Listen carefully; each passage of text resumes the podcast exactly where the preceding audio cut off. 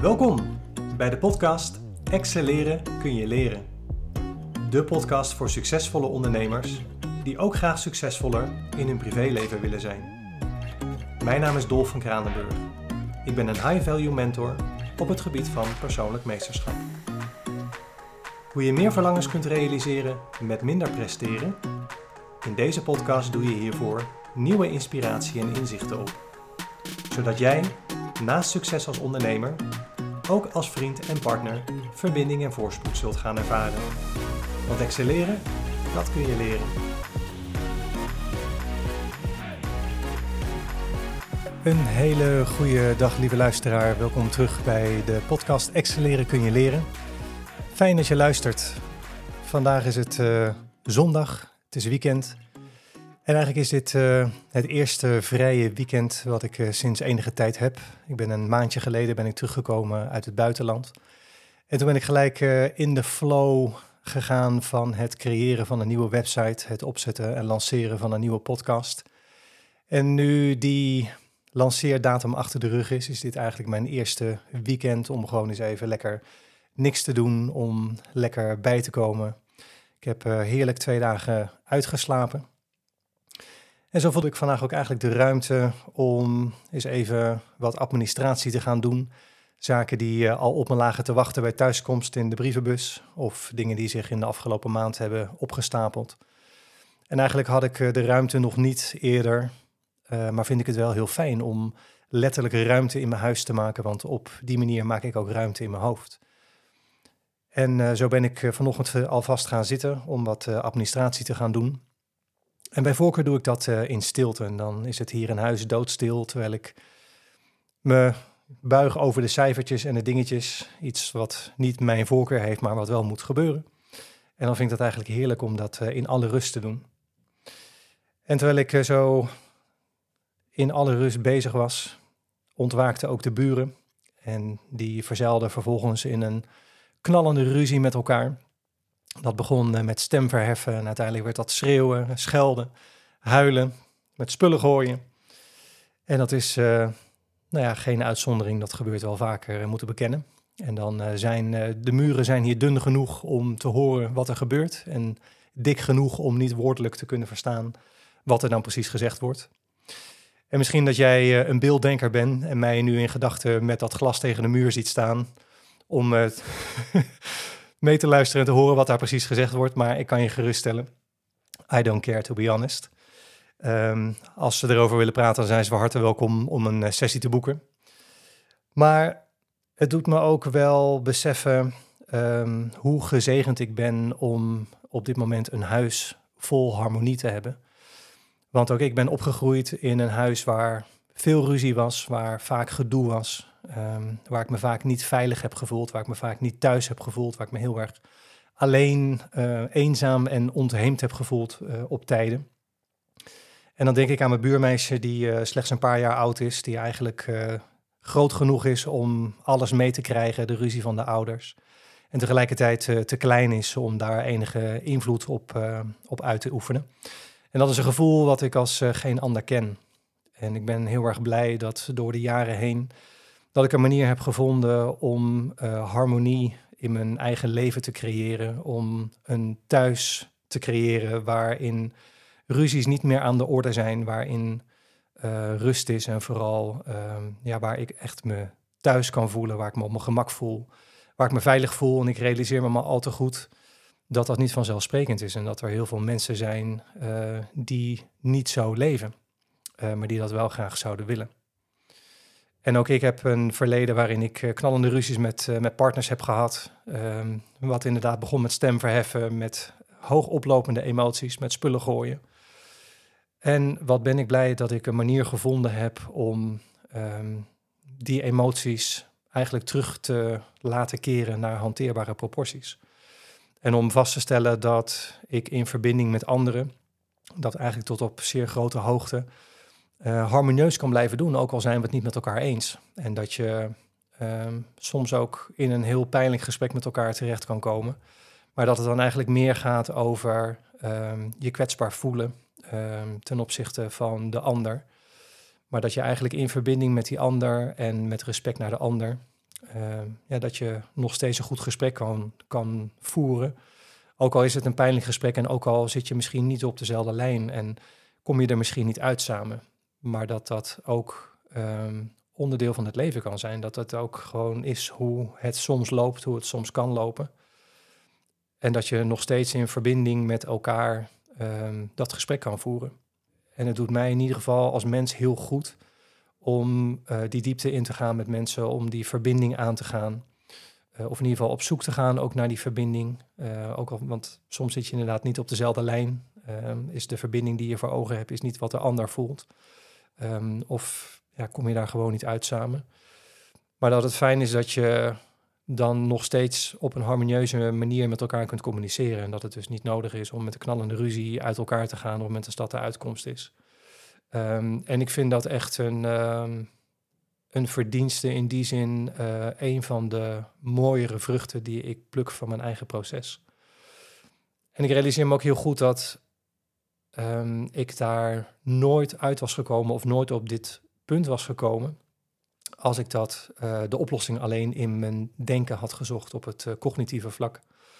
Want we hebben het over um, excelleren kun je leren. En uh, bij leren denken we vaak aan de kennis die we ons eigen maken, die we vaak opdoen van een ander, waarbij we het lerende vermogen van ons denken, ons cognitieve vermogen prikkelen om eigenlijk nieuwe dingen aan te leren. Um, en dat is super waardevol, die um, kennis en die handvatten, uh, de inzichten, de perspectieven van anderen, uh, die je soms helpen om uit je eigen cirkeltje te breken.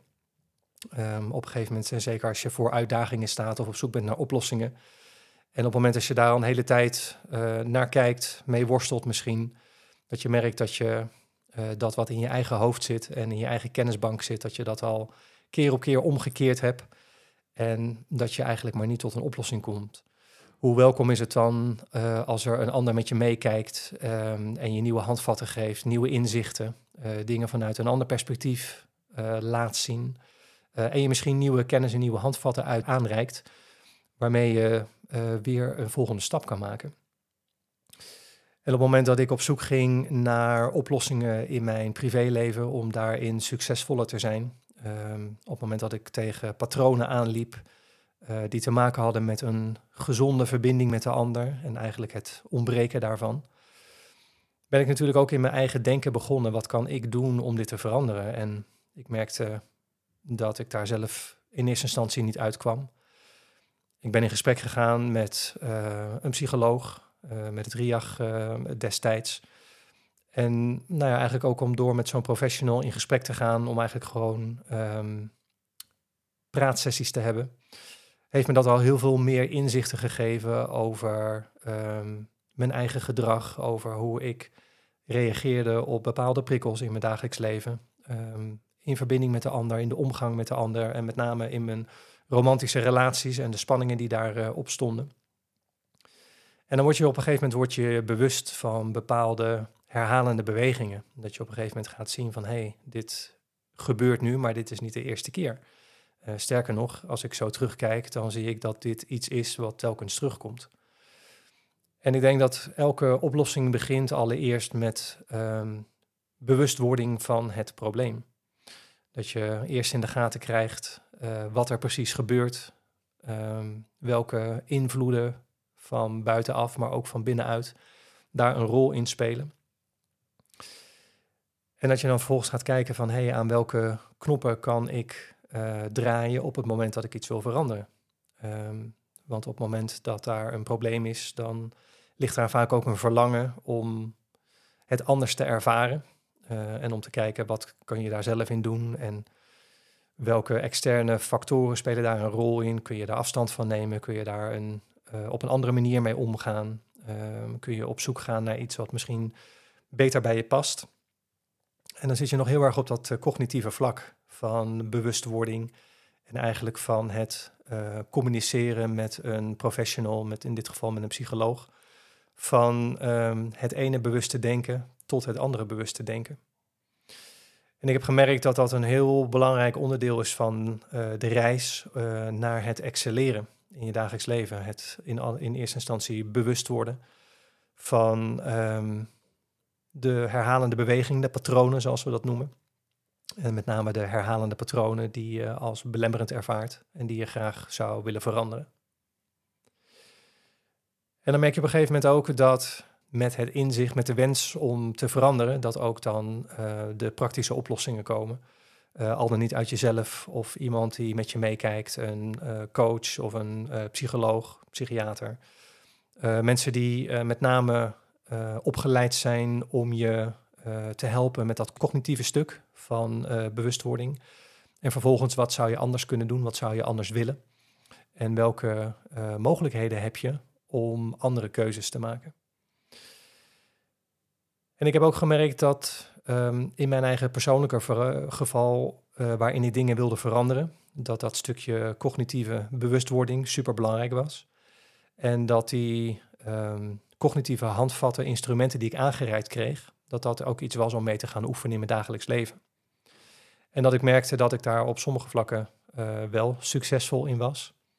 Maar op andere gebieden ook niet. En met name op het moment dat het spannend werd, op het moment dat ik uh, in een conflict terecht kwam met een partner. Het moment dat ik uh, merkte dat ik ergens zelf emotioneel bij betrokken was, dat, het, um, dat ik er belang bij had of dat het um, uh, belangrijk voor me was. Of dat het gewoon spannend voor me was, waardoor ik merkte dat ik me op een bepaalde manier machteloos ging voelen. En ja, dat ik eigenlijk daar ook onwillekeurig op ging bewegen. En eigenlijk op een manier die ik eigenlijk niet zo wilde, maar tegelijkertijd ook niet kon voorkomen dat ik um, onder druk op die manier reageerde. Dus juist op die momenten waarin het spannend werd, op momenten dat ik stress ervaarde, merkte ik eigenlijk ook dat ik uh, op een bepaalde manier met stress reageerde. En soms was dat door te vechten, door de uh, confrontatie aan te gaan of juist de confrontatie op te zoeken, door hem uit te lokken. En soms was dat ook uh, het niet aangaan, het me terugtrekken of me onzichtbaar maken. Soort van onder de radar willen blijven. Op het moment als ik het um, maar niet aanwakker, dan uh, gaat het misschien wel voorbij. En soms ook inderdaad echt letterlijk het, het ervan weggaan, het ervan wegvluchten. Um, omdat het op een bepaalde manier niet hanteerbaar was. terwijl ik het wel anders wilde.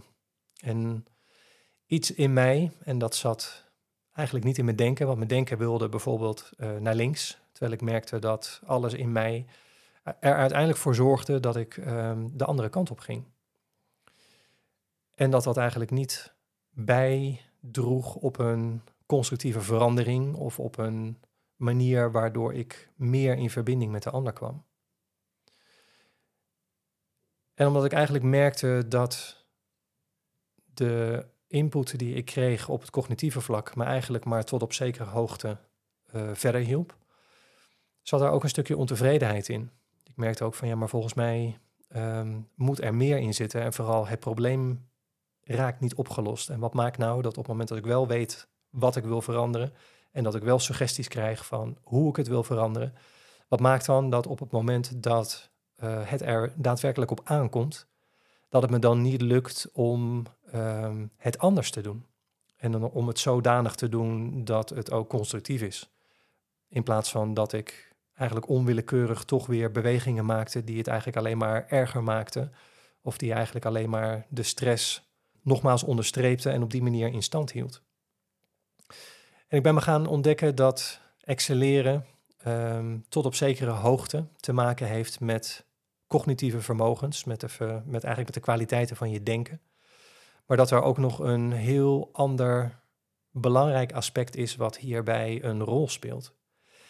En dat is eigenlijk niet de wijsheid van je denken, maar dat is de wijsheid van je lichaam.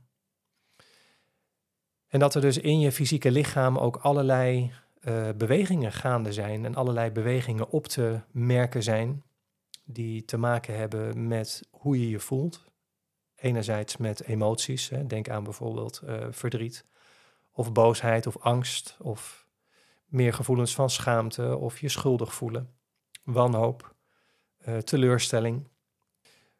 Eigenlijk de gevoelens die we in de emotionele categorie zouden kunnen plaatsen. Maar dat er eigenlijk ook nog veel meer gebeurde in het lichaam zelf. Spanning en stress bijvoorbeeld slaat bij mij heel erg op mijn buik, op mijn darmen. En dat ik dan merkte dat ik een soort opgeblazen gevoel krijg. Uh, winden moest laten onder spanning. Of merkte dat ik misselijk werd of in één keer naar het toilet moest. Uh, of dat je gewoon merkt dat je je gewoon echt heel oncomfortabel voelt. Dat er gewoon een bepaalde spanning door je lijf giert. Wat letterlijk bijvoorbeeld een knoop in je maag kan geven. Of dat je merkt dat je hartslag omhoog gaat. Uh, dat je gaat zweten. Dat je merkt dat je meer spierspanning hebt. Hoofdpijn, uh, brok in je keel. Er zijn, hele, er zijn heel veel variaties en heel veel mogelijkheden als het gaat op dit vlak van het lichaam en hoe je lichaam dus eigenlijk meedoet. En op het moment dat ik de instrumenten in de handen kreeg en ook de, in contact kwam met de mensen die me eigenlijk leerden om uh, in de eerste plaats contact te maken met de wijsheid van mijn lichaam en om vervolgens de wijsheid van mijn lichaam te gebruiken om bij de kern van het probleem te komen. Toen ging er eigenlijk ineens een hele nieuwe wereld voor me open. En kwam ik tot de ontdekking dat wat ik altijd dacht dat de oorzaak van mijn probleem zou zijn of zou moeten zijn. En dan bedoel ik vanuit het cognitieve perspectief van mijn denken bekeken. Bleek eigenlijk totaal anders te zijn op het moment dat ik de wijsheid van mijn lichaam aansprak en op het moment dat ik mijn lichaam het verhaal liet vertellen waar in mijn dagelijks leven de stress naar voren kwam, wat de prikkels zijn die een bepaalde beweging in mijn lichaam in beweging zetten, zowel emotioneel als in lichaamsgevoel. En dat ik merkte dat mijn, dat mijn lichaam ineens een heel ander verhaal ging vertellen. En dat door mijn lichaam te volgen, onder professionele begeleiding, dat ik eigenlijk tot de kern van het probleem kwam. En dat die kern van het probleem eigenlijk op een heel ander vlak bleek te liggen dan waar ik vanuit mijn denken eigenlijk altijd ehm, gezocht heb. En ik vond het zo interessant om te ontdekken dat er dus nog zo'n hele wereld is van wijsheid van je lichaam. En dat je dat dus kennelijk kunt leren uh, gebruiken en eigenlijk je lichaam als instrument kunt leren gebruiken. En hoe ik er nu op terugkijk, denk ik dat misschien dat nog wel de groot, tot de grootste verandering heeft geleid. En tot de grootste mogelijkheden, dat dat de, de grootste mogelijkheden heeft geopend. Om uiteindelijk te kunnen gaan excelleren in mijn dagelijks leven. En om onder andere die harmonie te creëren ehm, in mijn thuis. Om me eigenlijk ook ergens gewoon thuis te voelen. Om wortels te groeien. Uh, om los te komen van die gevoelens van eenzaamheid, van verdriet, van je ontheemd voelen. En eigenlijk het vermogen om uh, ook onder druk in verbinding met de ander te blijven. En daarin uh, in gesprek te blijven over gevoelens van kwetsbaarheid, over dat wat het met je doet, emotioneel, wat die stresspunten zijn.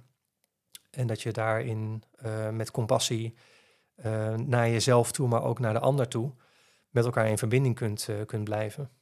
Um, en ook door te leren mijn lichaam als instrument in te zetten en de wijsheid van mijn lichaam te gebruiken, ben ik ook in een veel gezondere verbinding met mezelf terechtgekomen. En het feit dat ik in een appartement woon waar uh, heel veel mensen om mij heen wonen en waar ik uh, ja, soms ongewild en onbedoeld getuige ben van uh, wat er gebeurt in andere mens, uh, mensen hun leven en hoe die dan reageren op die prikkels, zonder dat zij in de gaten hebben dat ik het daar ook een deel van meekrijg. Of ze dat nu willen of niet, maar dat gebeurt.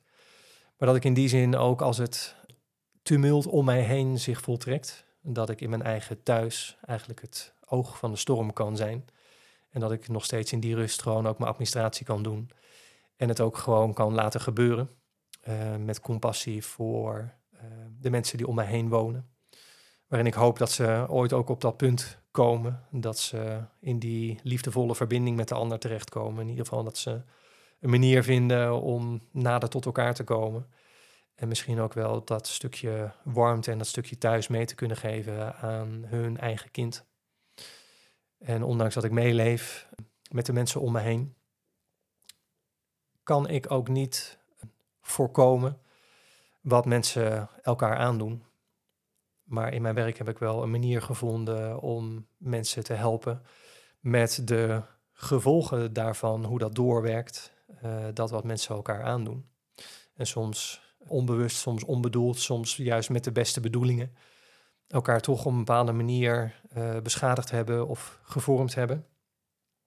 Maar dat er ook inderdaad een manier is om uh, uiteindelijk toch in die gezonde verbinding met jezelf en uh, met anderen te komen.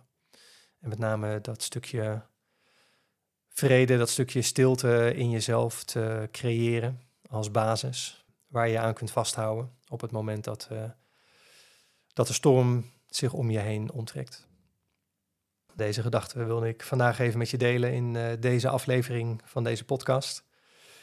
Ik ben benieuwd wat het met jou doet als je daarop wil reageren. Laat even een berichtje achter in de comments.